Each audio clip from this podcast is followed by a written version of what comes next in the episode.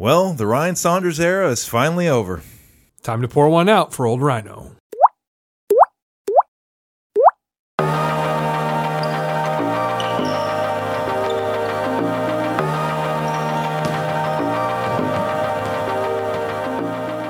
Welcome to episode 153 of Wolves Cast, the show that once tried to replace its host mid season before realizing nobody wanted the job.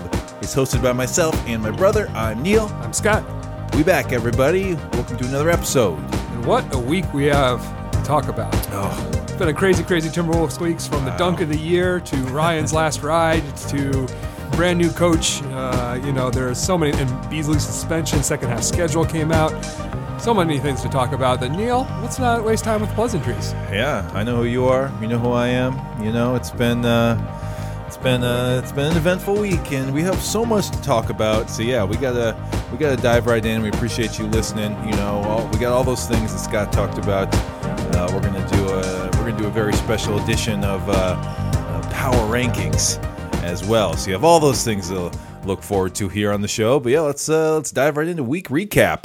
And uh, as usual, four games. Scott, every single week is, is four games. I love right? it. That's I how we roll. I, uh, there was, uh, you know, we'll we'll talk about the second half schedule more next week, but there are no two days off in a row for Mm-hmm. the second half of the season for the Timberwolves, and as bad as that is for the Timberwolves, it's wonderful for me because that means I have something to watch every other night at the very least. You know, I enjoy watching these games, so I'm all for four games a week. Yeah, yeah. No, no practice time, so you know maybe the, the product on the floor doesn't get much better. But uh, Back in like normal Hey. life, I would be upset because I'd be like, "Man, I've got trivia tonight. I got Right. this tomorrow, and Too I got busy. I'm working late on Thursday." But no, right now it's I've got nothing but time. So let's watch more Timberwolves games. yeah, so Wolves zero and four this week. They fall to seven and twenty six overall um, on the overall season.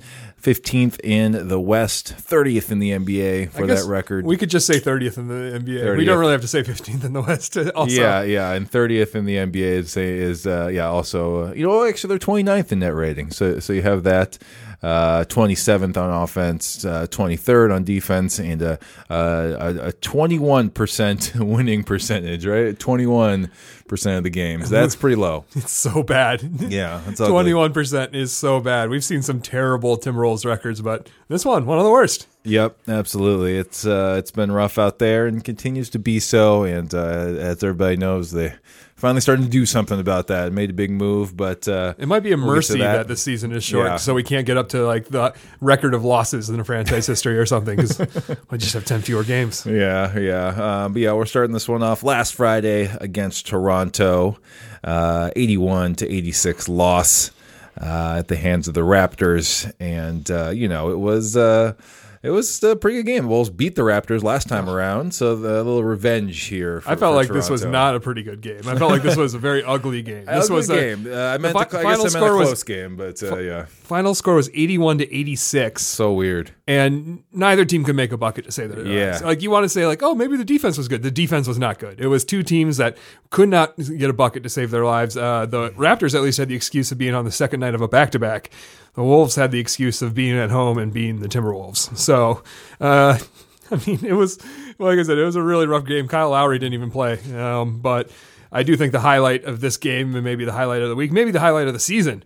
Is young Anthony Edwards assassinating Yuta Watanabe. I didn't even know he was a player in the league, and now everyone knows him for the wrong reasons. You got to feel bad for that guy. You know, he was just playing defense, Neil. He didn't expect to get killed. He didn't expect to get the dunk of the year slammed on his head. Yeah, yeah, he was just trying to protect the hoop, and uh, Ant came up and had other had other ideas. Oh man, and just like it was one of those where I bet I'd be A1 from day one.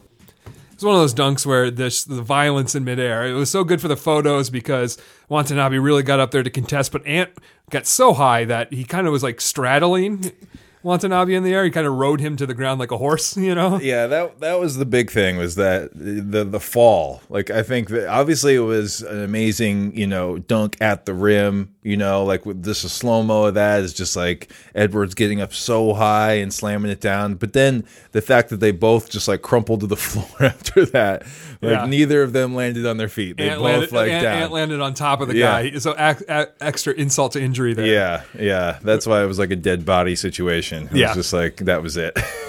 So yeah, it was uh, like I said, the highlight of the game. Twitter blew up. It's been it's fun when uh, you know the whole league blows up. Usually the Timberwolves when Twitter blows up, it's a t- Twitter, a Wolves Twitter that blows up. Yes. It's very rare that a Wolves player will do something that'll make the whole NBA Twitter light up, and like player, other players on other teams were tweeting about it. Oh yeah, it was huge. LeBron, you know, retweeted it and stuff. All, all, all that happens, but but yeah, I mean the Wolves again. It was it was a sloppy game. You know, not a good offensive game. I think it was a pretty good defensive game for both teams. But the Wolves took did, had a twenty three to one run um, at the end of the third quarter. You know, including that that dunk. Um, that gave them the lead, and then it was like close throughout there. Um, but Raptors closed out the game eleven to zero to win it. So uh, you know that's uh, that's how that's how uh, you know real teams close out in the fourth, right? They take a run at the end. I bet you LeBron wouldn't have been impressed if he saw Ant's in- inefficient stat line.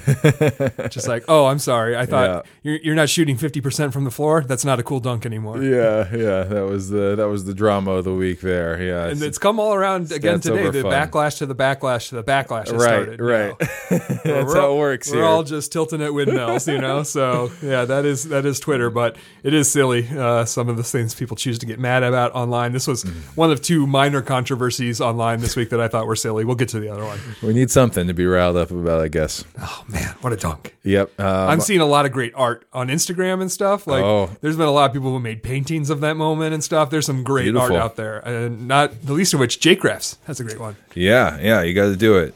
at Jake Graffs. Um, but yeah, Wolves uh, then then uh, t- kept kept the losing going. Went on the road um, to uh, to New York, uh, where they played uh, the New York Knicks on Sunday and lost ninety nine to one hundred three.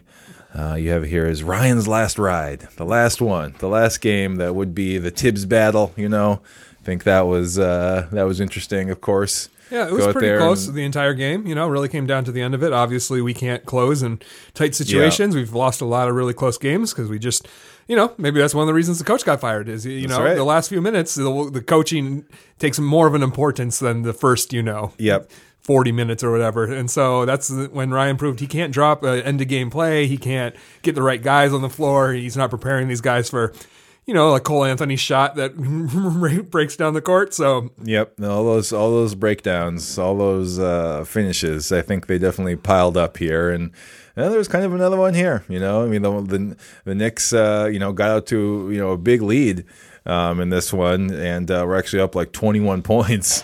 Uh, but the Wolves uh, had a twenty-three to five run and got it back. That got was it, fun. Got it all the way back, right? So um, really late in the game cool. too, because this was Yeah, and I'm not angry. I'm not angry about this. Yeah. This game was spoiled for me. It wasn't even entirely your fault, Neil. Uh, Ro- I'm in a little text group with Neil and Robert with an H, who sometimes hosts the show with us when Neil's course, out of town. of course, of course. And uh, you guys started sharing the news about the the uh, the firing That's of right. Mm-hmm. Ryan, and so there I got like 18 texts in a row, and that's when I knew I couldn't ignore it. I was like, something bi- really big must have happened. Yeah. So I gave my phone to my wife Meg. I said, Meg, Oh, can you read the top and let me know if they spoil the game? And she says, No, you're good to go. And she didn't realize that this sentence about Thibs is what was going to give away the game. There's no final score or anything. So she didn't know that there was a spoiler, and there was a spoiler. So I had the game spoiled for me. And Neil told me, Second half is better than the first half, and I'm watching the second half. Third quarter's going by. I'm like, this isn't much better. minute, yeah. I, thought, I thought Neil said it gets better, and then it got better when we got that That's right. 23 to five run. So very entertaining. Uh, you know, always funny to see Thibs. I would be like more upset uh, about like losing to the Knicks because they've been so terrible. They've been one of the worst teams in the league for years. But this year's team, this, this year, team's yeah. yeah, actually decent. Julius Randle's playing great, and like All star. there's a, as you might expect from Tom Thibodeau, a really good defense. So I don't. Yeah. There's not as much shame as losing to the Knicks as there was Right. before. And, Yeah. You know, I'm not mad. Yeah, totally. So yeah, I mean, and Towns got that little shot. He had that little hook shot that potentially would have put him ahead. That was a good look too. Yeah, I mean, the Wolves could easily won this game. It wasn't like they didn't get a good look at it. He had that little turn on old buddy Taj Gibson. Thirty seconds left. That would have put him up one. Uh, but Should have known you can't score on Taj in the no, last 30 seconds. No, he locks down at the very end. We know that very, very, uh, very clearly. But yeah, the Wolves missed their final seven shots of this basketball game. So that's not that's not how you win. Mm-hmm. but yep, that was it. I mean, we'll talk a lot. You know, the whole chunk of our show will be about the coaching change. But it was after this game.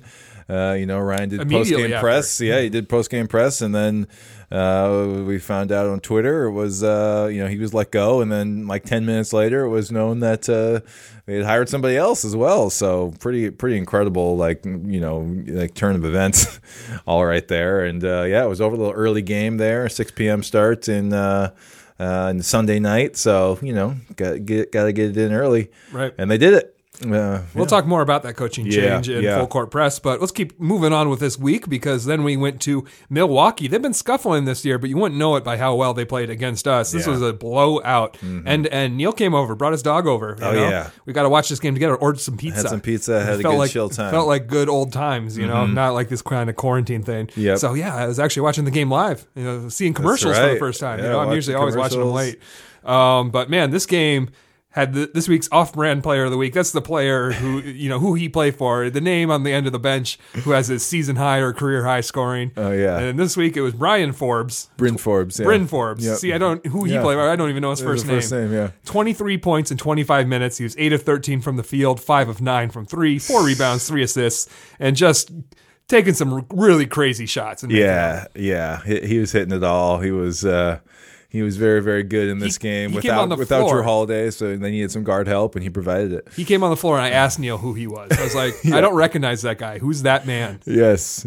Who could he be? Well, now I'll never forget. yeah, yeah. Now, we'll- now we'll remember An- him. another off-brand player who has stamped his his name in the minds of Wolves fans because Yeah. of a monster performance against the team. Yeah, another monster performance. Obviously, was uh, was Giannis. He was uh, downright dominant in this one. Just just dunking on everybody, just getting deep paint position and just slamming it. And he had 33 points, eight rebounds, eight assists, uh, making his free throws. You know, taking forever at, the free throw line, but making them. And uh, it's hard hard to beat this team Oh. when he's rolling like that. So Neil must have been annoyed because I like to count out loud Yeah, when Giannis yeah. gets the ball at the top of the free throw line. He didn't shoot a single free throw in under 10 seconds. He's Yeah. over every single time. he's right at 10 or 11 every single time. But Got yeah, to hold the ball, take a few deep breaths, look at the rim again, take a big breath, dribble the ball six times, collect himself, So look at the dribbles. rim again.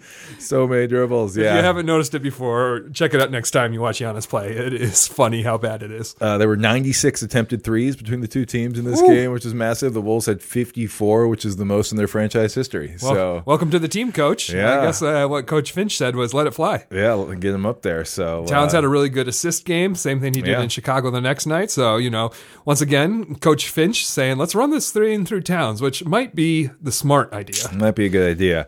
But yeah, the so lost there, and then back to back next night. Wolves lose in Chicago, 126 to 133 on Wednesday. OT, And, which I uh, did not OT expect. game. Yeah, You know, on the road, second night of a back to back. I just think like with the Timberwolves, we're not winning that game. We Right, almost right, never right. win that game. Yeah. And going into Chicago, they had a night they had a rest the night before, so you can play on that hometown team. Already it's against you. So I was surprised that we were able to keep it so tight going to overtime there, you know? Yeah, I mean they got um, you know it was a you know pretty pretty even game. Uh, I think uh, throughout uh, mostly you know we had uh, we had Towns in there and uh, Culver was supposed to play in this game. He returned to the you know returned to the availability list anyway. He was all suited up and ready to go, but they ended up not uh, not playing him. So Did they say that yeah. was the coach's decision, or was it so. like he tweaked his ankle before the No, game? Or I, something? I didn't hear anything about it, but Yeah. you know I think they would have said something if it was. I mean, it was the kind he of was going to game. be on a minute limit for 15 minutes, so yeah. the Bulls were ahead of us almost the entire game, and we were just clawing to stay close. So I understand if he coach says I'm going to ride with the rotation guys tonight. Maybe it's not the best night to work Culver back in. I got to try and get my first win as a coach, head coach in the NBA. Yeah. and uh, fortunately, it didn't work out. What was kind of frustrating was Towns again another, had another terrific game. Yeah. But he fouled out at the end of regulation. On a foul that the two minute the NBA's two minute report confirms was not a foul. Oops, Ah. my bad. Sorry, we sent your best player who was rolling to the bench. Man. it's not our fault you lost in overtime though. Yeah, that's hard. Yeah, the Wolves. Yeah, they just kept. Yeah, like you said, the the Bulls were up like ten, and the Bulls get it close, and they just never could really get over that hump.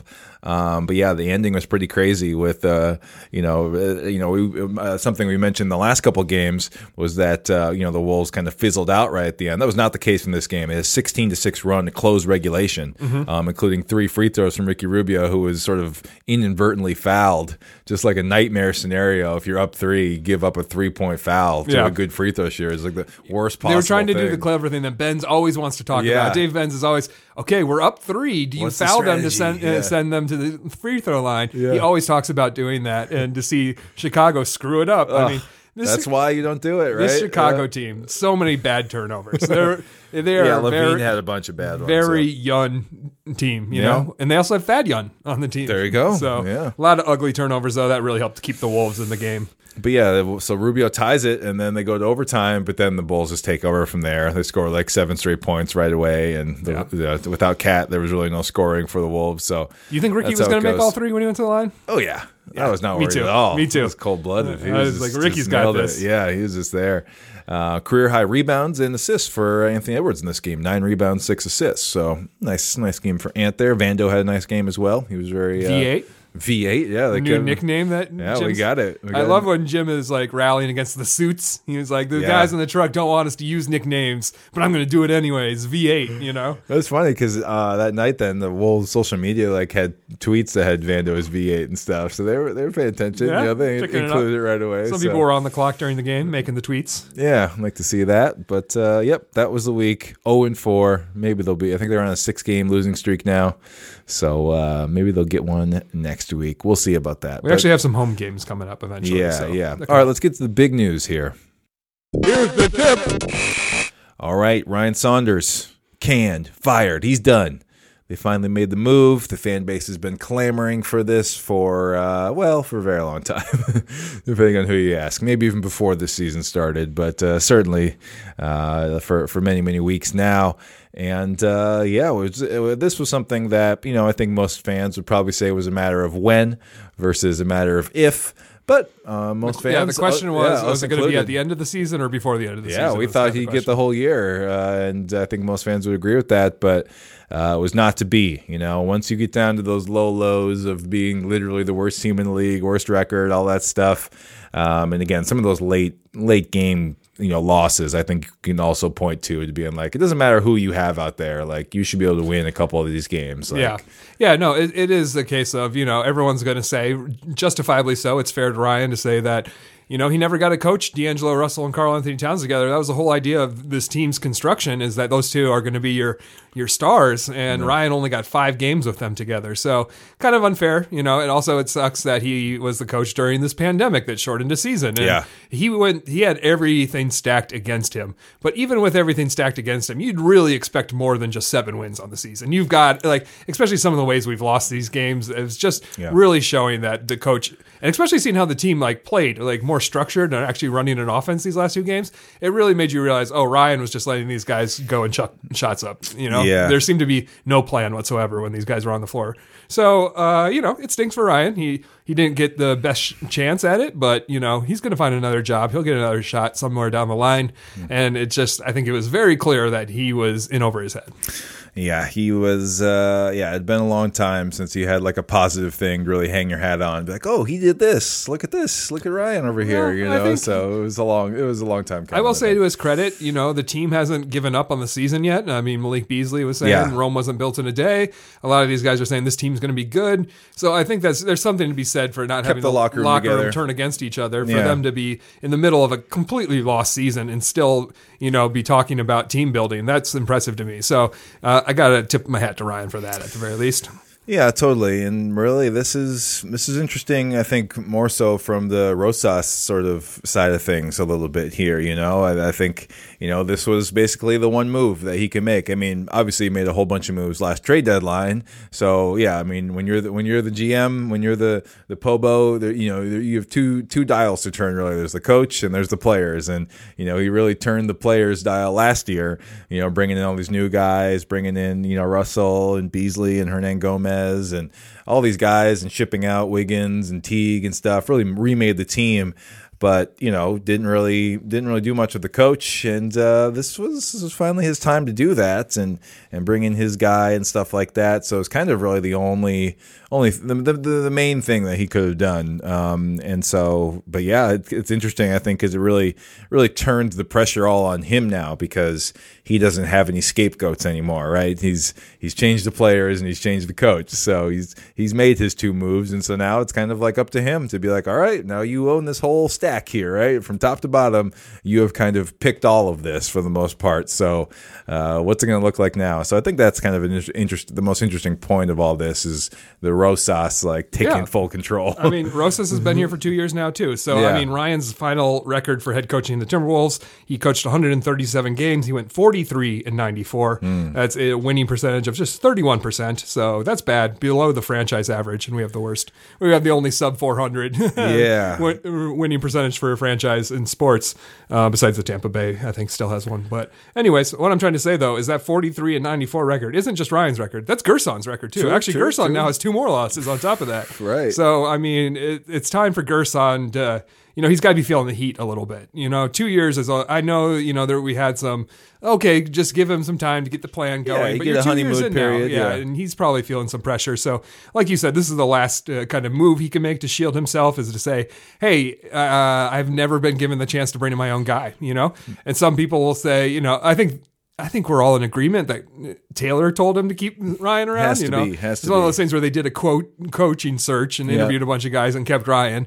And you know, everyone kind of feels like uh, either Glen made Rosas do that, or Rosas knew that there's going to be a lot more losing, and was just like, let's keep Ryan around until you know, Yeah. I can get rid of him. He's kind of a shield for me. Mm-hmm. But either way, um, you know, I just think that yeah, the pressure's on Rosas, and now I mean, every GM who comes in, they bring in their own guys, you know, and that had to happen with the Twins with Paul Molitor and Rocco Baldelli, you know, where the You inherit somebody. the new owners, yeah. the new GMs came in, and they were told you got to keep the manager. Uh-huh. You can you can do whatever else you want with the coaches and stuff, and uh, and they kept him, and eventually they got to bring in their own guy, you know, and it Yeah. worked out for the Twins, and so it, it- you expect this for a GM to come in. Of course, he has a guy he wants to bring in. Yeah, exactly. Well, and I'm, what I'm wondering now is like how Ryan will be sort of seen in, in the history of Timberwolves coaches. Like, you know, we're very close to it right now, but as you think about it right now, like, what do you think about when you think about the Ryan Saunders era of, of Timberwolves basketball, Scott?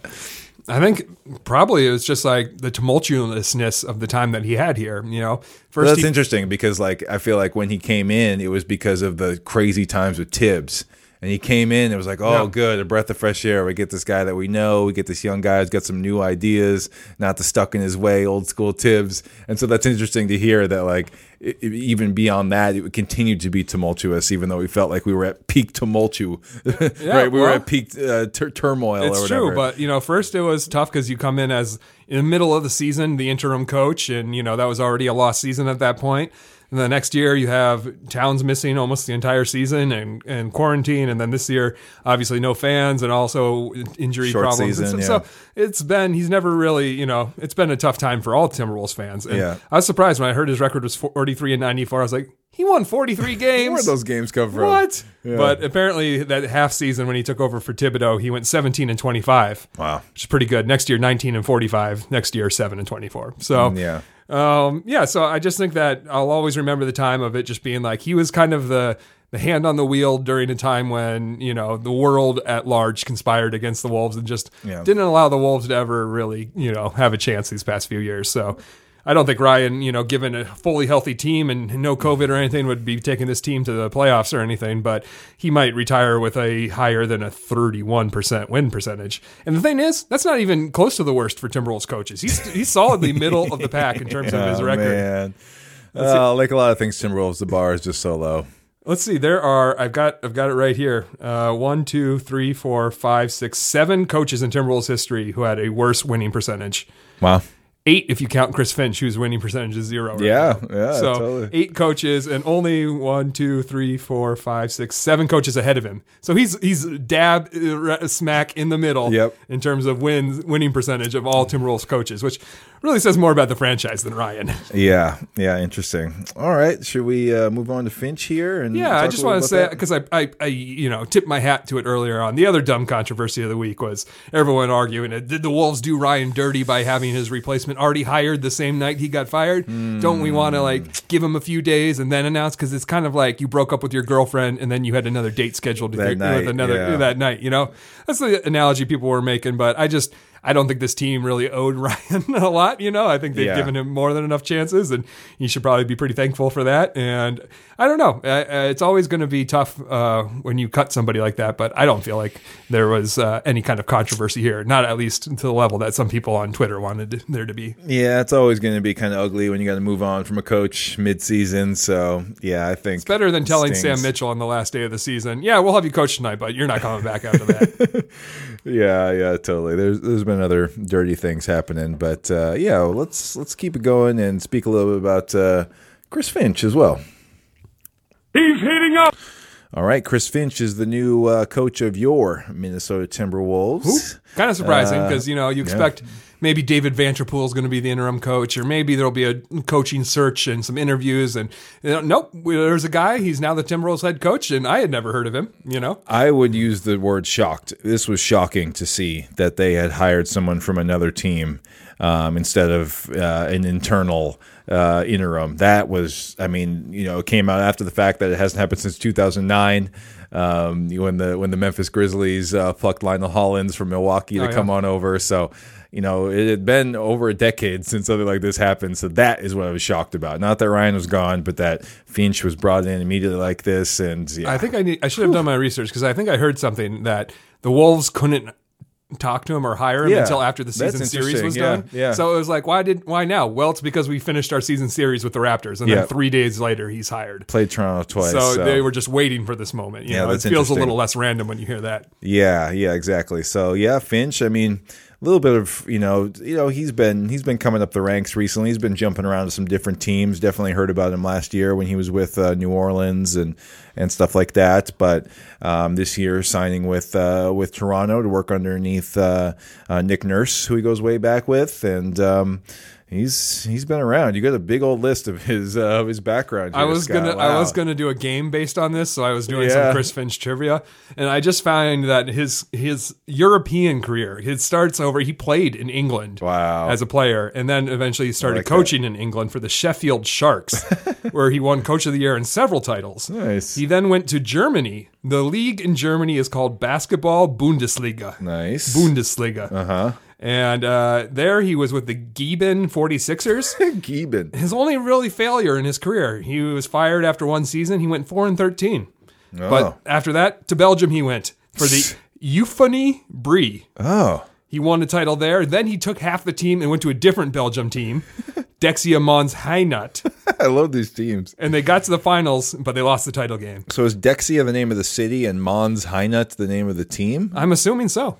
Yeah, okay, okay. Yeah. I'm sure we have some Belgian listeners yelling at us like, "No, there's no city called Dexia." I hope so, yeah. But yeah, if you're from Belgium and you're listening, give us a shout. We Yeah. love we love to chat with you. Yeah. Um, and so then that ended his European, his international career as he, I, I should say too, also coach of the 2012 uh, British Olympics team. That's right. Well done, Yeah, y'all. national team stuff. So then he came back to the United States where he was the coach of the Rio Grande Valley Vipers. That's the D League team for the Houston Rockets, where he met one Gersson Rosas, Oh. a relationship that would prove fruitful down the line for him.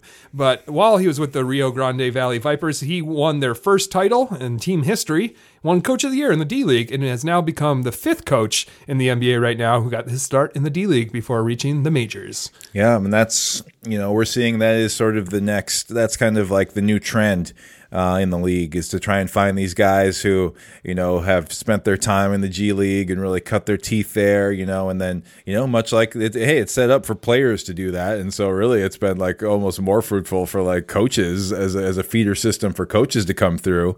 Um, but right now, hey, everybody, you know, Nick Nurse is is is the darling of the NBA as far as coaching goes. He's considered, you know, a top three coach. Some people think he's the best coach in the league, and so everybody right now is thinking we got to get the next Nick Nurse. Who is it? Who is it? Who is it? Yeah. Let's find him. Absolutely. And so, hey, uh, you can't do much better than getting the guy that Nick Nurse hired to be his number two in Toronto. Just go right to the source right there. So um, I think you know in that sense it's a good hire. He's kind of again he's 51. He's been around a lot.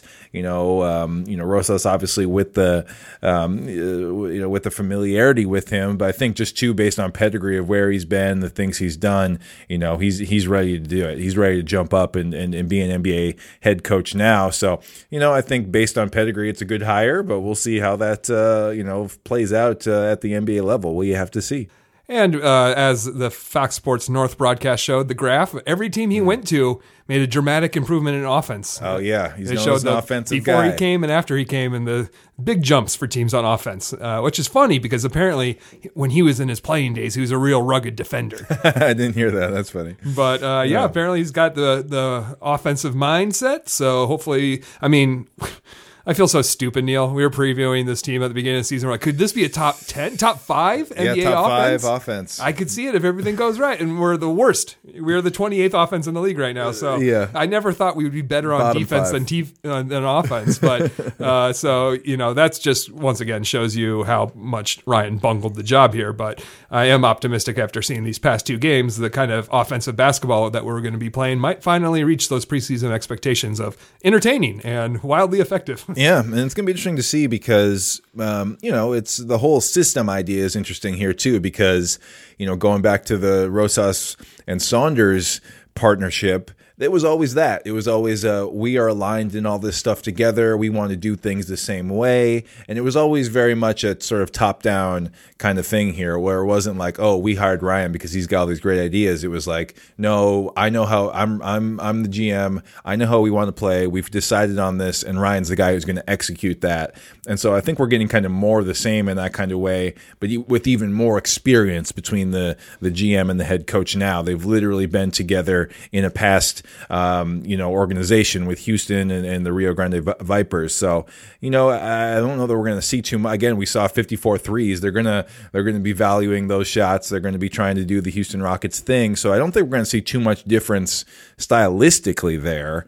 Um, but I think it's some of the more subtle things, and especially taking over mid-season.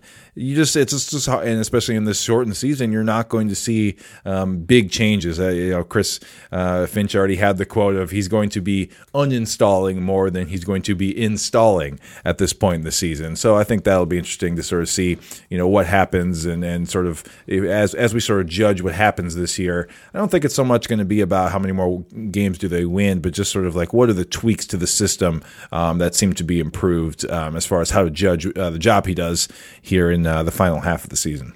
Yeah, and I think that you know I actually really like the idea of getting him started midseason. That way, he has the you know the final second half of this season to Tweak, get, get yeah. used to the guys, get in a good relationship with them, and that way, hopefully, we hit the ground running next season and still have instead of having to do the feeling out process next October. Yeah, and we've already seen in, in the first two games that you know we're getting more touches for Towns. I mean, I feel like you can't have enough of that, right?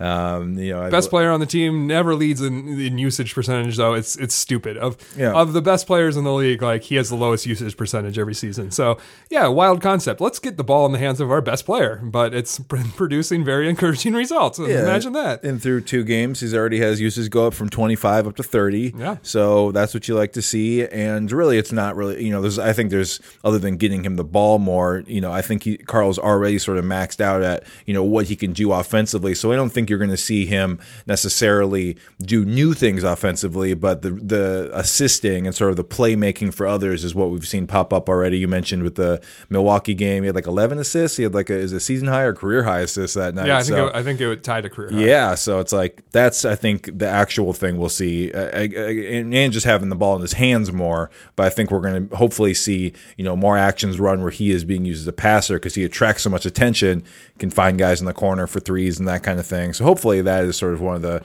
uh, early kind of changes we're going to be able to see in the offense. And I've heard some people say they're very optimistic seeing what he's done in the past with what he'll do with D'Lo when D'Lo comes back. So. Mm-hmm. Yeah, it, uh, you know, I think it's good. Uh, Britt Robson had a great line on uh, the Dane Moore podcast where he said, "With for Timberwolves fans, change is almost always a good thing Yeah, with this franchise right. because we're always so bad that you know you can't you can't get upset with change because it's mostly going to be a good thing." He also had a very funny tweet uh, today. Wolves fans need to understand that they are far better versed in this change coaches in the middle of the season thing than most anyone connected to the organization, and certainly the pertinent folks in the uh, Mayo offices on the sidelines. Yeah, yeah, we we're, we're a lot more familiar with changing coaches midseason than Gersson Rosas is because that's what being a Wolves fan is. Yeah, and before we get to the Beasley suspension stuff, let's talk a little bit about uh, about Coach Vanterpool and sort of the Well, you know the issues around that. Can I just say a few more things and then Yeah, yeah, yeah. Cool. Number one, uh, Beasley was on his back. You know, he got knocked over, and you know how players run to pick him up. Right, right. Finch picked him up yesterday. Finch grabbed one of the that. arms and pulled him up. It's like right there. Yeah, it was, it was right by the Wolves bench. He's like, "Come on up! You gotta love that." get up here. And also, Neil, this is a question I asked you after the first loss, and maybe it's just uh, pessimism to bring it up.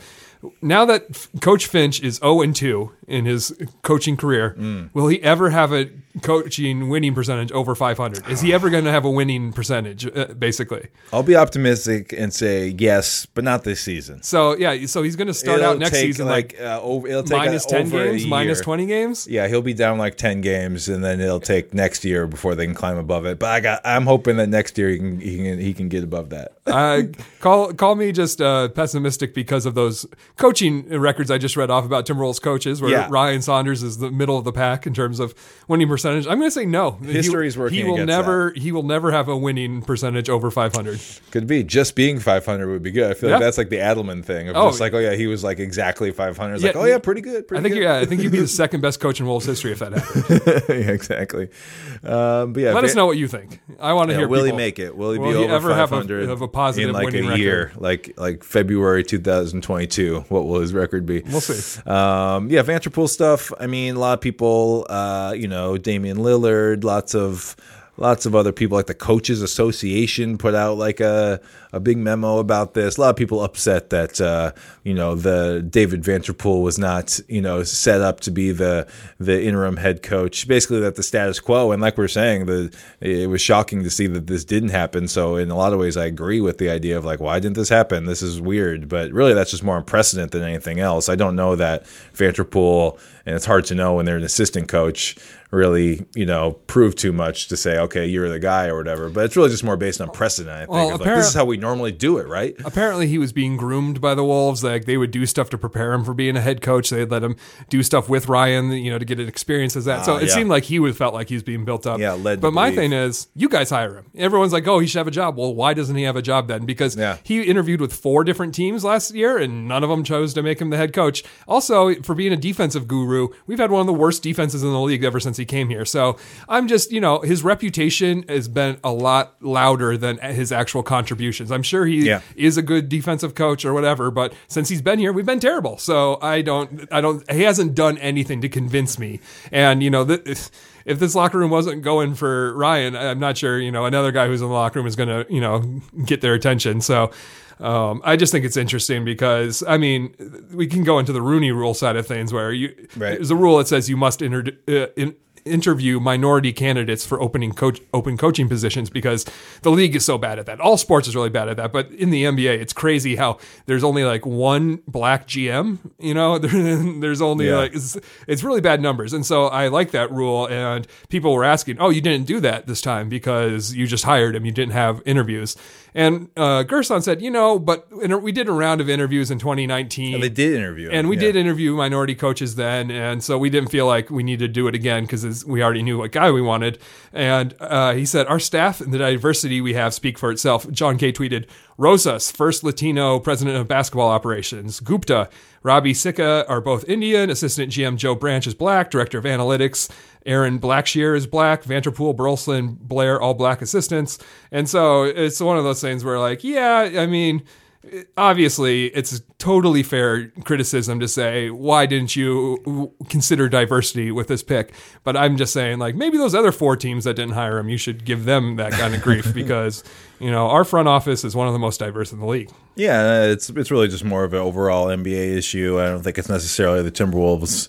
You know, it's not th- their issue right now, but and i'm okay with people bringing it up because it, it is an issue that more people need Yeah. awareness about yeah, and I think more black coaches need to get interviews. I just think that they did their interview already. I Yeah. mean, you look back at 2019 after Ryan was, you know, installed as the interim, they still interviewed coaches at that point, including Ryan. I mean, it's weird because when they hired Rosas, Ryan was on like the board of guys who were like interviewing him before he was the coach. So it's so weird. And we already talked about the fact that there was most certainly an edict coming down from from Glen Taylor to say this is the coach. Go ahead and you know do a search, but you know this is who it's going to be, and, and and that's great because then it gave you know it wasn't for nothing because it gives gives Rosas the ability to actually do all these hires. And I heard it said somewhere else that that's even if you don't get hired, this is actually where a lot of these younger coaches or coaches of color actually get their foot in the door just by getting an interview somewhere. Mm-hmm. Because then that is on everyone knows it. Then that is on your resume if you interviewed for this job, and it helps you get the next interview, which helps you get the next interview, which then maybe you'll get the job for. So I don't think they, I don't think they like screwed over Vanterpool here. I mean, he wouldn't have accepted the job if it was a truly bad situation. They might have played him a little bit to make him think that it was going to be his job, but I'm sure there were no promises on that. Yeah. And they gave him the interview, they gave him the job as an assistant at least, as a head assistant at least. So you know, I don't think they really screwed him over here, and they just made their decision. And Rosas did at least secretly to say, "All right, well, we're going to see how this Ryan thing goes out. As much as I have to do this or whatever, but now I know that when this does go poorly, I know who I want, and it was Chris Finch. So I don't know. I feel like they did their due diligence, and as as you mentioned, they have so much diversity to to you know to hide behind right now to say, look, we, we already do this stuff, um, but probably better than most teams. So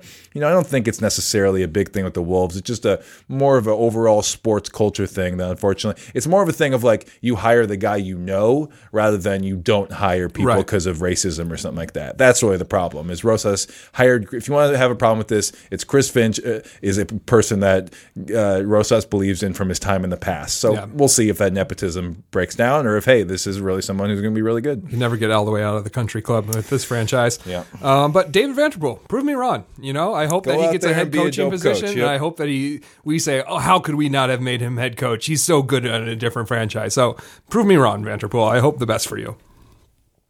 He's on fire!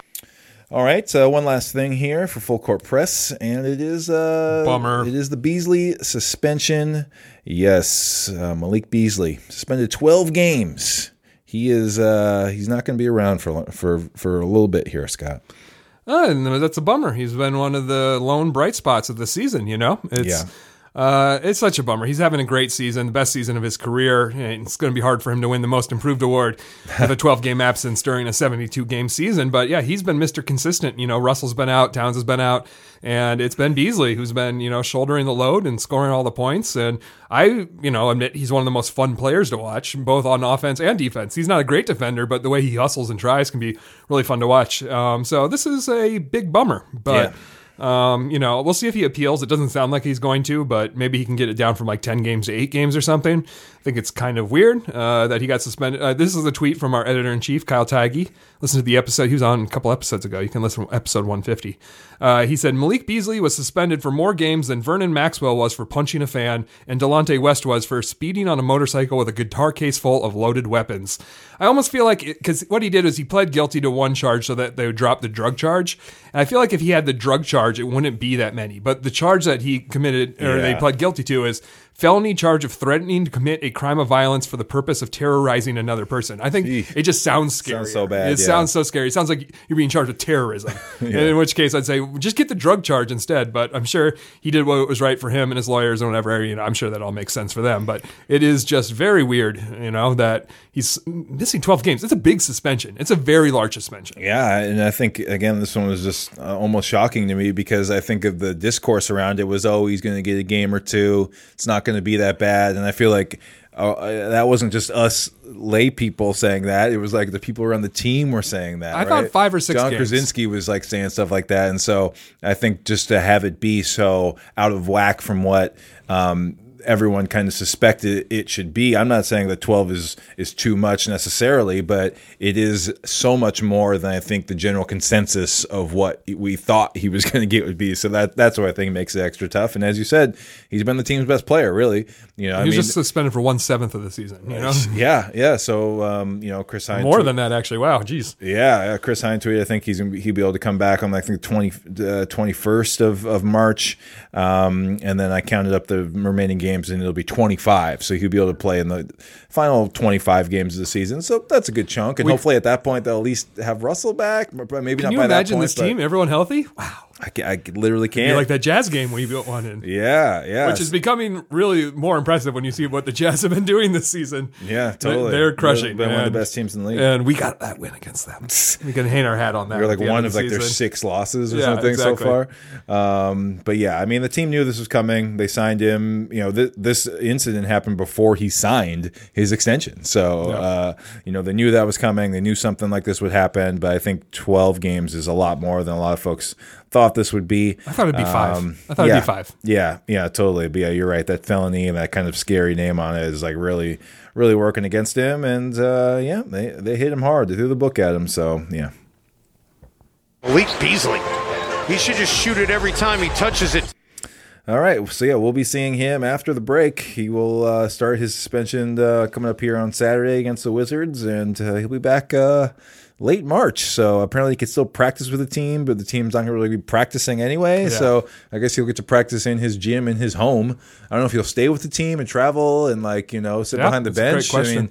I mean, again with COVID era, maybe not. Uh, but in some ways, I think you're safer to be with the team. You're getting tested three times a day and stuff like that. You know, I don't know. I'll be very interested to see because Yeah. yeah. you would think team chemistry wise, it'd be great to have him around, He but can still do shoot around and still it does feel there. a little bit more play. dangerous. But yeah, who It'll knows? be interesting to see how that goes. Hope he can stay. He's in such good shape. I hope he doesn't like get out of shape or anything like that. Hopefully, Well, at the very least, he doesn't have COVID because that's Yeah. the thing where it's like He's Karl Anthony. Towns is Yeah. out. He can't work out because he's Yeah. having trouble breathing from this disease. Yeah. So at the very least, he's fully healthy. totally. All right, cool. That does it for full court press. Time to jump into sponsor paying the bills right now. Uh, let's get into the sponsor. Uh, Wolvescast is disappointed to announce a going out of business sale for a previous sponsor of ours. Saunders Style, the subscription fashion service from Ryan Drip Saunders, is closing up shop. Saunders Style boasted dozens of happy customers amongst the NBA's coaching fraternity. Unfortunately, the fits were too fire, the swag too sweet, and so the drip must be dropped. The silver lining is that the collection is now being offered up a la carte and is available to anyone, not just NBA coaches. Everything must go. I guess you could call this a fire sale. Need some Jordans to wear to the mall? Want a pair of joggers to rock while you lay around the house? How about a dad hat to keep things casual while flexing your modern fashion sense? It's all available and all on sale right now. In honor of the league's most fashion forward coach, head to saunderstyle.com today to check out the savings. Because much like the NBA, this is a business. But unlike the NBA, this business is going under. Thank you to Saunders Style for their support of Wolvescast. And up next, time for Power Rankings. Power. P- Power. Power. Pop, pop, power. Power. P- Power. Power. Pop, pop, power. Power. P- Power. Alrighty, we uh, we have power rankings here, and my goodness, this is a doozy. This is one that uh, we were inspired to do a few weeks ago, um, as uh, Ed Malloy was uh, was a was a referee, was an official for a Timberwolves game, and the broadcast was reminiscing about uh, you know about that about that epic call Legendary. that that fateful call. Um, how many years ago was this? It's been it's been it's been a long time. I think it was in 2014, so it's like seven years old at this point. 2014. I can't wait, wait to read like the oral history at the 10 year anniversary or something. you kind of did that though. You you interviewed him for our pod two That's seasons ago. Yeah, we talked about it a little bit. So, um, so today we are going to um, we are going to do power rankings of uh, the moments from the Alan Horton Ed Malloy call. So let's play the whole call right here. It's about a minute long, and then we're going to break down what our favorite moments of that uh, legendary call were. Here we go. Down by two, 198, inbound to Love on the left side with one dribble, goes up for the shot. It's blocked by Marion. The ball comes into the arms of Dalembert. The horn sounds and the ball game is over. The Timberwolves are screaming for a foul. There was none called. Rubio off to Love. Oh, that's a foul! Love moved to his left on Marion. Shawn had his hand out. He went right across the arm of Love. That is unbelievable. The referees are booed as they go off the floor. Brutal! David Guthrie is right there. He didn't have the guts to call it. Also, Ed Malloy! 198. He was sitting right there along the baseline and didn't make the call. Marion went across the arm of Love. Any replay you look at shows that that was a foul. Ed Malloy was right there and didn't make the call. Timberwolves fall 100 to 98. You know, before we dissect this, I just want to say we were both at that game. Yeah. I think we were sitting separately. I was with my friend Benjamin Sainer, who you may remember was in the room when we recorded the first episode of this podcast. Hey Ben. Didn't remember that. So uh, Wow. we were in the upper deck though, Yeah. and it was still so obvious. Ugh. The you can hear the arena start booing immediately in that call because the entire arena saw. It was really one of the most obvious foul calls. Marion slapped him in the middle of the forearm. I still can't believe that they missed that. I totally remember this game. Yeah, yeah, totally. And as you can hear in that call, it's just so uh, it's, it's the energy of the end of the game, and then the drama of all that. It's just I love the background noise of the, all the crowd booing and If you like, listen carefully enough, you can hear Neil and I booing. Our I don't know. are If, I don't know if you're a booer, but I definitely would boo a ref. I would I would boo in that situation. Yeah, uh, but yeah, I love how like the end of the game music's playing in the background and, and everyone's booing and and Alan Horton is just. I mean, this is so special because you know again we have all these great moments that we're about to rank, but. He, he just continues on with his job so well too of like recounting exactly what happened because again you can't see it if you're listening to him it's the radio broadcast and then he wraps it all up you know at the end with like wolves lose you know and tell you the final score he still sticks to the you know what he needs to do for his job so i, I really appreciate it's the duality of him kind of really wiling out and really going Losing it. hard but then also like staying in the bounds of his job too and staying professional at the same mm, time Duality. it's great The duality of Alan Horton. yes exactly it's fantastic okay so I also liked it. I I'm a more mature man now, but if you remember the earlier seasons of the show, I used to get really heated about referees. yeah the during rest games. did tick you off I, yeah. I had such a huge problem with it. So Yeah. to hear this, I was like, "This is a man who speaks for me." That's all right. So yeah, we have seven moments uh, from this call that you know we think kind of really stood out. And uh, start at number seven, we have uh, that is unbelievable. That is unbelievable. I love it just for There's like the stops in between. Like there's a period at the end of each of those words. Yeah. That is unbelievable. Yeah, and there's an office joke where they say the word "unbelievable" with different like emphasis on different symbols. Unbelievable. I like how he enunciates. That is unbelievable. yes yeah totally so it's about the emphasis and i think it's just again sort of i mean the whole thing is is is has this arc of um, just disbelief and just like you know just shocked to have this happen right in front of you which you know again you alan horton's seen all these games. He's all he's been through it. It's his job to watch these games and to like have it be put in such stark terms of like i can't believe this call happened i think is very notable. And have you ever seen punctuation when listening to something? Because just as just listen to this, you can hear the period after every word. yep That is unbelievable. Oh, yes. Just, just, just. You know, speaking for the fans, really. You know, right was there. unbelievable. Just, just saying, I, can't still have a hard believe time believing it. that the refs swallowed their whistles at the end of this game right here when it is so clearly a foul. Um, so yeah, that that brings up the rear, but still a really good moment um, there. Um, but yeah, All right, number six. I'm just going to play it. Let you let you yep, hear it. Yep. The Timberwolves are screaming for a foul. There was none called. Screaming.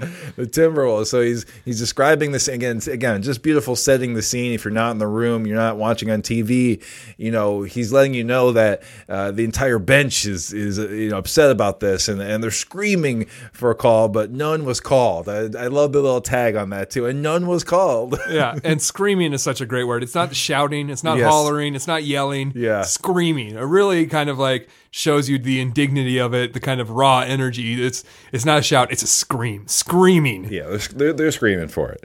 The Timberwolves are screaming for a foul. There was none called. There was none called. Just In case you were wondering at home, there was none. There was none called. They're screaming for it. but- they weren't the only ones screaming for It it. just I'll wasn't tell there, You, I was so- screaming too. Yeah, I, I like that. I like the, the you know not just again he, he moves away from the actual play that happened and is setting the scene to say like this bench is upset right now. They are screaming for a call. Um, all right, that's number six. Uh, onward to number five. This is a big one. Oh, that's a foul! Ugh.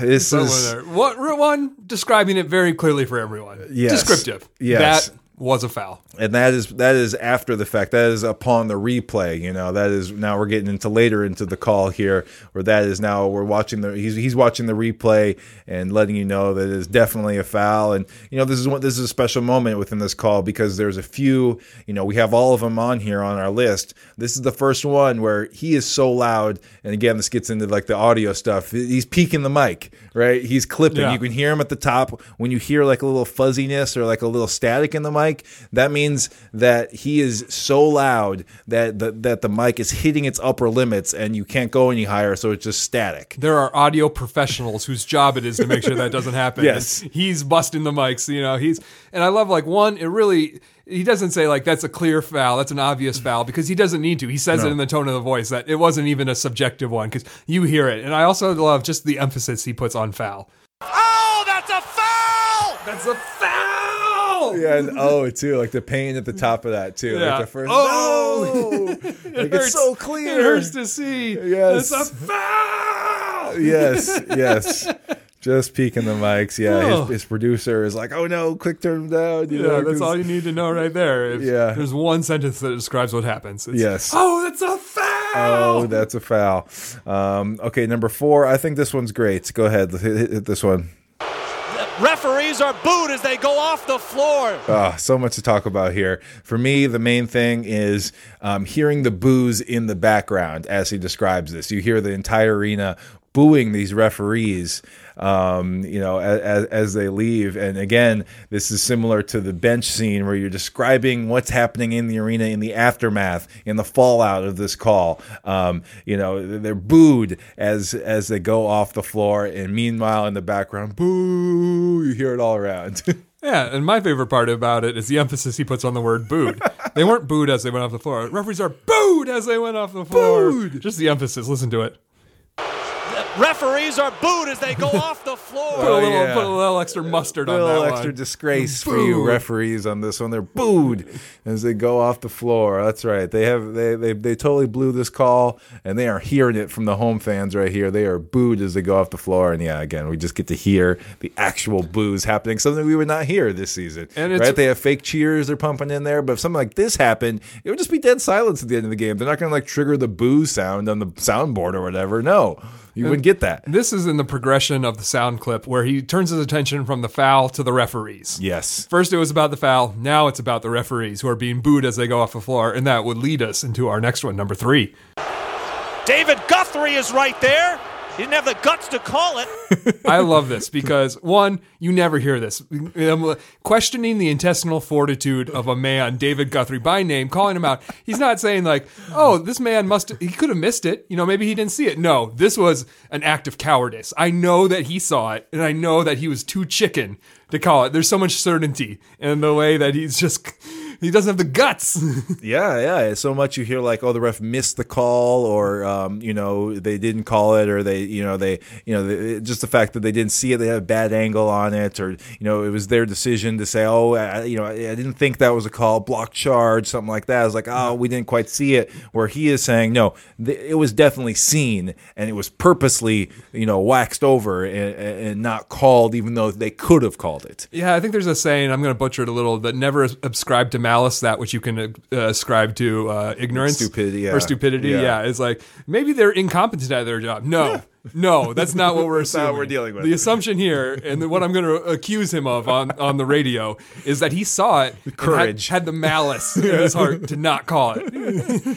Yeah, and, and you gotta love the full name here. I mean, he, goes on and you know he names multiple refs uh, by their full name. But I love, you know, I mean, it's a pro. It's again the professionalism of, of Alan Horton here to know all the referees on the floor. I mean, you hear Benz do this too. You know, they always say at the beginning of a game who your officials are and stuff like that. But then I always love within the game when an announcer like uses the actual referee's name, not just their number, not just Yeah. who that is, whatever. No, you know who that is. And David Guthrie too is like you, that's not a name you hear a lot. I feel like before this, I knew who Ed Malloy was. There's certain refs where it's like you know they've been in the game for like ten years, so you get to mm-hmm. know their names and faces. Where I still couldn't pick David Guthrie out of a lineup and don't know his name or whatever. So I love they especially picked out you know sort of a more obscure ref, skewered him by name, David Guthrie, first and last name. I'm surprised he didn't have his middle name in here. You know what I mean? Like a like a parent would or something David, like that. Hank, Guthrie.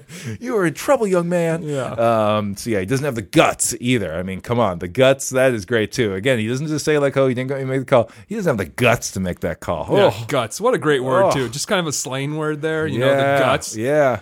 Uh, just, uh, it's once again, like you said, balancing the losing it and also the professionalism all at the same time. Pro stuff. All right, we got two more. What, what's it going to be here? What's number two? Brutal! we have our second peaked mic moment here, and uh, this is just this is elegant because it's a simple one word thing here, right? Just a simple call, of just one word, Brutal. brutal.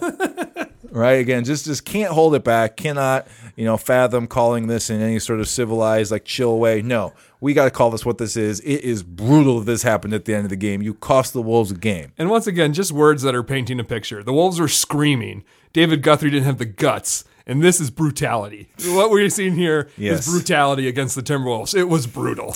Yeah, and this is another one of those calls where it really is channeling the fan response, right? If this is this is what you would feel, you know, if you were just like, yeah, you're wearing the jersey, you're in the crowd, you're watching the game, it's a brutal call for you, you know, and so I, I do like that too because again, we want our we want our broadcasters to kind of be a little bit impartial, to be unbiased, but sometimes that just has to come through. And It was when an you see objective in- call. yeah, it's You You, you when you see something that could have been called, it's like, yeah, no matter who you're cheering for, you know, it wasn't right. So I know, I also like that it's a moment of him just collecting himself because Yep. Uh-huh, before and after this in the sound clip, full sentences, you know, and then there's just a little bit of space between a sentence, and he decides like he has to punctuate it with one word: brutal. brutal, simple, very good call right there. Um, yeah, and that brings us to number one. This is uh, this is it. I mean, this is There was never no- really too much doubt. You couldn't you couldn't really go any other way with this. We tried. We tried to look at other ways of like you know what's the f- defining moment um, from this incredible one minute and eleven second call. Um, but there's really this is only the part one. that made me like we were preparing for the show and th- listening to it made me cover my face. I was laughing so hard. Here we go. Go, Ed Malloy! you just can't get enough of it. There's Go, Ed Malloy! I mean, where do we even start with this? What is? I mean, again, we have the clipping mic, but but um, to me, it is it is it is the first part. It is the dough because um, again, you just wouldn't. I don't think you'd hear him say that at any other point, and it's just so enraged. There's so much rage, and it's it's like the only thing that could possibly be said at this point. You know, he said everything else, but again, this is coming after the David Guthrie call of the guts thing, and then he's going on to the next ref, and, and I think Ed Malloy was the closest one right there, and it was just like, you know, Doe Ed Malloy, just simple as that. It's guttural. We, Yes. We've talked about his amazing word choice over these this power rankings. Yeah. selecting great words. This is at a point where words have failed him. Yeah. Mm-hmm, he is just making a sound at this point. You know, and uh, just the it's the most intense his voice gets the entire time. Yeah. everything's kind of a build up to this. First, it's they're booed. Then it's calling out G- David Guthrie's guts, and then you peak with uh, with the main culprit, the guy that is it's so flagrant that he he really loses control here. It's, Yeah. it's Doe and Malloy. Yes. and just the intensity, it, it makes me laugh every time I listen to it.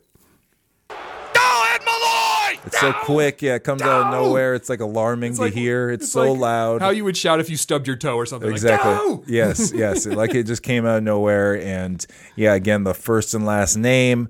Um, you know, it's not like official Malloy or something like that. You got to throw Ed in there, and Just this- screaming into the night. And this is kind of overall, again, this is what um, I think we'll always remember from this call, and it's kind of known as like the Ed Malloy call or whatever. So it really had to be number one because it, it, this this specific part, you know, came to really, um, you know, you know, be the you know be the thing that we take away and that we'll always remember. It, it, it really is is is just an incredible moment, and and Ed Malloy and Alan Horton will always be tied together in our minds from this. Here we are, seven years later. Wow. Dissecting a, a, a reaction to a foul call Yes. or a missed foul call That's right. on the radio. And we're here we are talking about in the year 2021. Yeah, it's still incredible. So uh, if we had won that game, maybe Kevin Love never would have left. that's right. Different franchise right now. Yeah, you never know. But yes, thank you to Alan Horton for providing us that audio many, many years ago, and uh, for just again being being a pro and Call- also calling it like he sees it. calling it for real. You know, using his emotion a little bit and uh, giving us just this gem. You know, for Wolves fans don't have many good things, but uh, this was this was a good thing. So Yeah, I'm at Wolves got it. Radio on Twitter. Yep. And uh, Ne- in the show notes, Neil will drop the episode where, like I said, Neil interviewed him. So yeah, interviewed him. That was a great feature that we had done in the past. I don't remember what episode number it is, but we will have it linked for you to check it out. I recommend you do. Absolutely. Okay, cool. That's it for uh, Power Rankings. Let's get to Weekly Wolfies.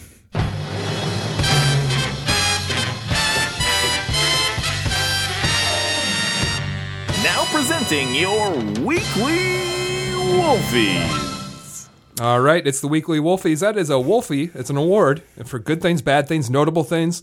Really, we can choose the criteria of it, but every week Neil and I both give them out, and they are definitely prestigious. Neil, why don't you get us started this week? Yeah, I'm gonna get you started with um, with the little video that came out this week. Uh, I didn't realize till today that it's actually an SB Nation video, so a little uh, synergy Hey, here hey, for you. Canis Hoopus, shout out. And it's from a channel called Secret Base, which I don't really understand. I've never really seen anything else from them. I mean, SB Secret Base, maybe that's the deal there. I'm not really sure exactly what their whole uh, line of, of content is, but um, they do this videos where there's like beef, right? There's like problems in the sports world, and they released a new one this week about Kevin Garnett and uh, and uh, you know the, his uh, his issues with Glen Taylor. It's called Kevin Garnett's beef with the snake-like Wolves owner got even worse without Flip Saunders around. Kind of a long title, but uh, whatever. They probably know what they're doing. They have like a million subscribers, so I think they know what's up uh, in the YouTube world. But it's an amazing like 10 to 15 minute recap of the history of all the KG um, and Glen Taylor, uh, you know, uh, all the all the back and forth, all the reasons why they don't see eye to eye right now. Um, and there was some stuff that kind of I didn't even know in there, and it does a really good job tracing it all the way back to the beginning of KG's time, and and you know with with Flip and McHale in there and stuff, and really sets the scene and really um, digs back into history to kind of uh, you know, and just a great job with like with uh, for, for a video, just like lots of great images and transitions and stuff. You know, these types of videos can't really use like footage so much because of all the you know tape around that and stuff. But they have images that kind of move around and and stuff, and it's a really good watch, a really good narration, and uh, I'm I'm excited to maybe check out more of these. The Secret Base um, channel, I guess, on on YouTube. But this KG one, if you're listening to this podcast, you know you got to hear that. Even if you think you know what the deal is with that, it's a good refresher. You know, we got the KG A to Z book that's out right now, and you know maybe that dives a little bit more into the Glen Taylor stuff. I haven't gotten to that part yet, um, but this was a great uh, primer video for that, and uh, learn more about uh, Glen uh, Glen Taylor and KG's issues. We'll have the link to that in the show notes. Have you seen this thing already, Scott? I haven't. I'm gonna okay, check it yeah, out, You though, gotta for check sure. it It out. sounds It's great. great. Yeah, it it made the round. It came out like earlier this week. So I'll watch it tonight. Yeah, check after, it out. after the pod. Yeah. All right, Neil, you with your Wolfies, we kind of have different approaches to Wolfies. You like to recommend stuff to people. Mm-hmm, Yeah, yeah. You're you're a connoisseur of the internet, and Yeah, so podcasts, you find a lot of stuff, and you just want people to find cool stuff. So you don't really take the time to give Wolfies away for other reasons. I feel like, which is why tonight, for the first time ever, I'm transferring my Wolfie Award to Neil. I'm going to give you 30 seconds to talk about this commercial that was bugging you so much. Oh. Neil has a big problem with one of the commercials that comes up every commercial break because this year, obviously, the ad spending is not right for the Timberwolves. If you're watching on Fox Sports Go, these ads are very amateurish. These are some really low budget ads that are on, and they're on every single break. So one ad in particular was really getting Neil's goat. Oh my gosh, yes. If you watch FSN, if you watch the Wolves on FSN uh, live and you see the commercials, you know what I'm talking about. They hardly have any commercials. I think they're doing pretty bad with uh, sponsors this year. Um, but there is this one for a product called TBD, um, and it's not really known what it is. It sort of places itself to be a streaming service or like a channel of sorts but the commercial is so low budget. There's all this like found footage or sort of like uh, you know uh, um, Stock stock footage. footage that's out there, and and and they just say all these like buzzwords about what hey we have the best of the web, uh, viral videos, uh, sports, and more. Meanwhile, there's like this really like bad like music being underlaid on it, and it just is so vague what this product is, and it just seemed I mean it's literally in the name TBD is the name of their business and or whatever this thing is and it just is so evident in their video too that it's just like they don't know what they are yet or something yeah, you just you, you didn't you just said business. Wait, uh, you know, are they a business? Are they a channel? Are they an app? You don't know. Yeah, they literally call know. themselves TBD, and it's like all these weird stock videos of like a snowboarder like going by and like spraying you with snow, and then there's like you know there's like a cooking clip, and there's like someone like watching, with sitting down with their MacBook in front of them, and on, on the t- cover of the MacBook it says like Teens React, so it's like a knockoff version of some like popular YouTube viral thing. There's like a kid crying, like a little baby crying, as like another like reaction like video type of thing. So, a it's very confusing what the product is. B the commercial is very low budget. C they play it like eight times every single Wolves game. You can't miss it. They play the same like eight commercials and ten commercials over over and over and over again. And this TBD thing just bothers me so much because it's just so uh, nebulous. And it's like, what is this thing, and why is this such a bad commercial? So, yeah, I'm I'm going off right now because it pisses me off every single time I watch it. have to mute the TV at all the commercials. Yeah. and even then, I catch a glimpse of it, and I'm like, oh man, not this one again. He was bothered you guys. Let I'm me glad, know- I'm glad you had the opportunity to air that out because Thanks, now, man. I feel a lot better. Now people will be able to watch the commercials, and when Oh. they see it, they're gonna be like, "Hey, that was that commercial Neil was talking about. Yeah, It does suck." It's called TBD, and you'll see it every single time you watch a Wolves game. And uh, I hope their their product um, fails miserably. Um, so yeah, wow, thanks, Scott. Thanks for donating that one to me. Um, I'll have to return the favor at some point. Yeah. Uh, back to you to give you two. Absolutely. Well, sometimes I take two or three even Right, without yeah. your permission, so it's only fair. Nice. Okay, there we go. We did uh, we did Wolfies. Um, make sure you check out that YouTube channel and make sure you um, you know just just once watch that commercial before it gets to be too much for you. TBD, ridiculous. All right, uh, the end of the show is not TBD. We have a game.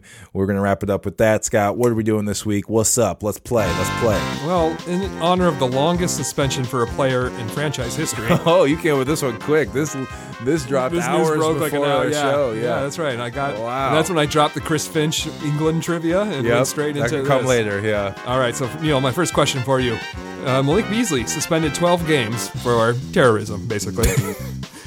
Dennis Rodman received an 11 game suspension for something that he did at the Target Center. Oh yeah. Do you know what he did? Uh, he uh, he uh, I mean I could put it in like uh, legal terms. He uh, he assaulted a cameraman, Yeah, yeah. He kicked him, right? kicked him. Yeah, one of the guys sitting on the baseline. kicked him where the sun don't shine. Yep. So 11 game suspension. Did I get it right? Yeah. You, oh, yeah. Absolutely. Give, Got to play give me a little feedback. That's Ah, right. There we go. Assaulted the cameraman. dog. Yeah, there we go. Uh, yeah, that's what he did. And wow, 11 games for that. Jeez. I guess it's like right there on camera. It's like, yeah, you, did you during the game. kick an employee. you yeah, know? yeah, yeah. Wow. So it is assault. It is literally assault. That was a long time ago, and I always say that we were at that game. I believe we were at that game. Yeah, we might have been. because we were going to those Bulls games. You're right, We were getting, every we were getting the ten game package where you would get the Bulls game with that. I think I also remember we were blocked out though. Like we were up in the ba- we were up in the second level, and it happened on the other side of the Okay. basket of the stanchion. So I think we didn't really see it. See it. We were in the building that night. I guarantee I was looking in our binoculars for Crunch. like, where's Yes, Crunch at in yeah, this arena? or like Jesse Ventura. or yeah, exactly. All right, Neil. Uh, do you remember the most recent Timberwolf to be suspended, and what reason was it? Ooh, interesting. Most recent Timberwolves player to be suspended. I can't think of one from a recent year, huh? Trying to think who it might have been. Uh, I'll guess uh, was it uh, was it Adreian Payne for some reason? Uh, that's that's what I'm just pulling out of my butt right now. Ah, who was it? Beginning of I'm last say, season. oh yeah, but last uh, season. The two people got into a fight and were suspended two games each for their role in this fight. Oh, Towns and Embiid. Yep, Townsend and Embiid. That's correct. Ah. Most recent player, two game suspension for KAT for fighting. I wonder when the most recent Wolves one for like an off court thing would be. You know what I mean? Oh, yeah. Because I feel like I separate those two things. Where Sure. Especially if it's like on court, there's like a really a cap of like, well, I guess the the Rodman thing was a lot. But if you just get into a tussle, if you, even if you swing at someone, it's going to be a handful of games. Well, I was searching, you know, Timberwolves suspensions. Kevin Love got two games for stepping on Luis Scola's face. Remember that? wow, barely, but yeah. Yeah, that was a good time. Sheesh, yeah. All right, Neil. Question three: The Michael or Malik Malik, yep. Malik Beasley has the second longest suspe- or the, has the longest suspension for a player in franchise history. Do you know who has the longest suspension in franchise history? Not a player. Hmm. Longest suspension just for anything. Wait, the longest suspension in, in, in organization's history, not a player. That's correct. It's not a player. Um, is it McHale for like some sort of stuff? I'll give it to you. Is it Joe Smith? It's stuff? both No. Glen Taylor and Kevin McHale were suspended because of the Joe Smith Got it, yeah. fiasco. Yeah, yeah. Technically, Glen Taylor was suspended for one longer month. He was suspended from nine months. He missed the whole season. McHale, eight months. Basically, they both missed the remainder of the season. We're not uh, like Glen couldn't like go to practices, couldn't talk to the team. His quote was, "I'm not happy about this, but I accept it. I watch all the away games on television. Now I'll watch all the games on television." Nice. so yeah, the Timberwolves owner there suspended for nine months from the team. Wow. All right, Neil, two more questions. Four of the five longest player suspensions in NBA history were the result of two events. Can you name one, or hopefully two, both of those events? Let me read that question again. Yep. So, four of the five longest player suspensions in NBA history were the result of two events. That means two players were suspended for one event, two players were suspended for another event. and these were these are four of the five longest suspensions ever given to players. Well, the easy one is a Malice at the Palace with uh, with Ron Artest. And Stephen Jackson. Okay, I was gonna say I'm not sure who the other guy. Ron would've. Artest, longest suspension in NBA history, 86 games. Stephen Jackson was only suspended for 30 games. But the other event, I, I am having a hard time with that one. Is it a more recent thing or is it an It older is, thing? it is more recent. more recent than the Mouse in the Palace. Yes. Huh. Um. Yeah. I wonder if it was another sort of. Was it a fight? I'm trying to think what it might have Uh, it was an altercation in the clubhouse. Oh, was it? Uh, the, the was the thing where like uh, the Clippers were like going like. Oh, no, that's funny. Uh, like the Secret Chris path, Paul, yeah. the secret pathways The to Rockets. the Rockets. That'd be my guess, but I don't know the other ones. So. Uh, you'll know it when you hear it. It Okay. is the Agent Zero uh, oh, gunplay. Nick Young. Gil- Gilbert Arenas and Nick Young, Javaris Crit- Oh, Javaris Crittenton? Crit- yeah, Crittenton, yeah. Crittenton. Gilbert was suspended 50 games. Javaris 38 games. And Javaris never made it back onto an Bringing NBA team guns again. to the locker room. And then he he laid out guns and he told Javaris to pick Which one? Yeah. Pick one. Pick yeah. one, yeah. And so yeah, loaded weapons in the in the locker room will result. God. And so yeah, those are four of the five. The last suspension, 68 games, the second longest suspension in NBA history, is held by a former Wolf. Although the suspension happened before he came to Minnesota, he was suspended for 68 games. Do you know who he is? Wasn't that Cherokee Parks or something? No. Okay, yeah, no, I don't know. All right, the answer is uh, what would the name PJ Carlesimo? oh, Spree with the choke. Yep, that's right. Wow, the Spree Latrell choke. Sprewell choked out coach PJ Carlesimo when he was with the Knicks, suspended 68 games. Wow, yeah, that was huge. That was huge news. Yeah, with the Warriors. Mm-hmm. He was the Warriors. No, I think it was the Knicks, right? Uh, I'm pretty I sure he was the Warriors. Okay, yeah, uh, probably yeah, Warriors. Yeah. Yeah. So yeah, there's your there's your trivia about There NBA you go. suspensions. Some big ones. Some There's good- also, some like- Wolves connections. There's a, a list on Wikipedia of players banned from the league, and it's Oh. it's just like OJ Mayo for drug stuff and stuff Yeah, like that. You know, it's heavy like drug stuff, Yeah. yeah. So that that's also a thing, but that's not a suspension. That's a ban. So I'm not talking about that. Former Wolf, OJ Mayo, That's right. drafted, wore the hat. Counts. It's a good trade. One of the better trades in, in, in Timberwolves history. Yeah, yeah, totally. All right, that does it. We're running long, long show, but we had lots to talk about. Big week, new coach, all that stuff happening. Welcome to the team, Chris Finch. Uh, I'm excited to make jokes about you for years to come. Hopefully, here on this podcast. But uh, yeah, appreciate everybody listening. Come on, Wolvescast. Yeah, come on the show. We'll have Chris Finch on the show eventually, and uh, yeah, we'll see how that goes. But uh, but yeah, we will uh, we'll be back next week, and we're gonna have a uh, we'll have some sort of guest. We haven't really ironed it out yet, but we're gonna try and have a guest, and it's the halfway point of the season as we uh, approach next week. So we'll have a little something special for that, and then we'll be uh, onward to the second half. So hopefully uh, you can come on back and listen to that. Check out all the great content on Canis Hoopus, and uh, yeah, check us out on Twitter as well. Let us know what you think about this show. Let us know how you feel about the Alan Horton. Uh, Ed Malloy call. What are your favorite moments? What's what's your number one? Do you have something different from Doe Ed Malloy? Probably not, but Do you know, do you think Chris Finch will ever have a winning, a Yeah. positive winning percentage? Let us know. Yeah, I want to hear what you think. we got questions. Fun fact on the athletic story about uh, Malik's suspension. Second comment: having a breakout year. Hope he doesn't become another OJ Mayo. No. Timberwolves Hope fans not. haven't forgotten. Yeah, he's already better than that guy. Um, but yeah, we uh, we'll be back next week with another episode of Wolvescast. We'll talk to you then.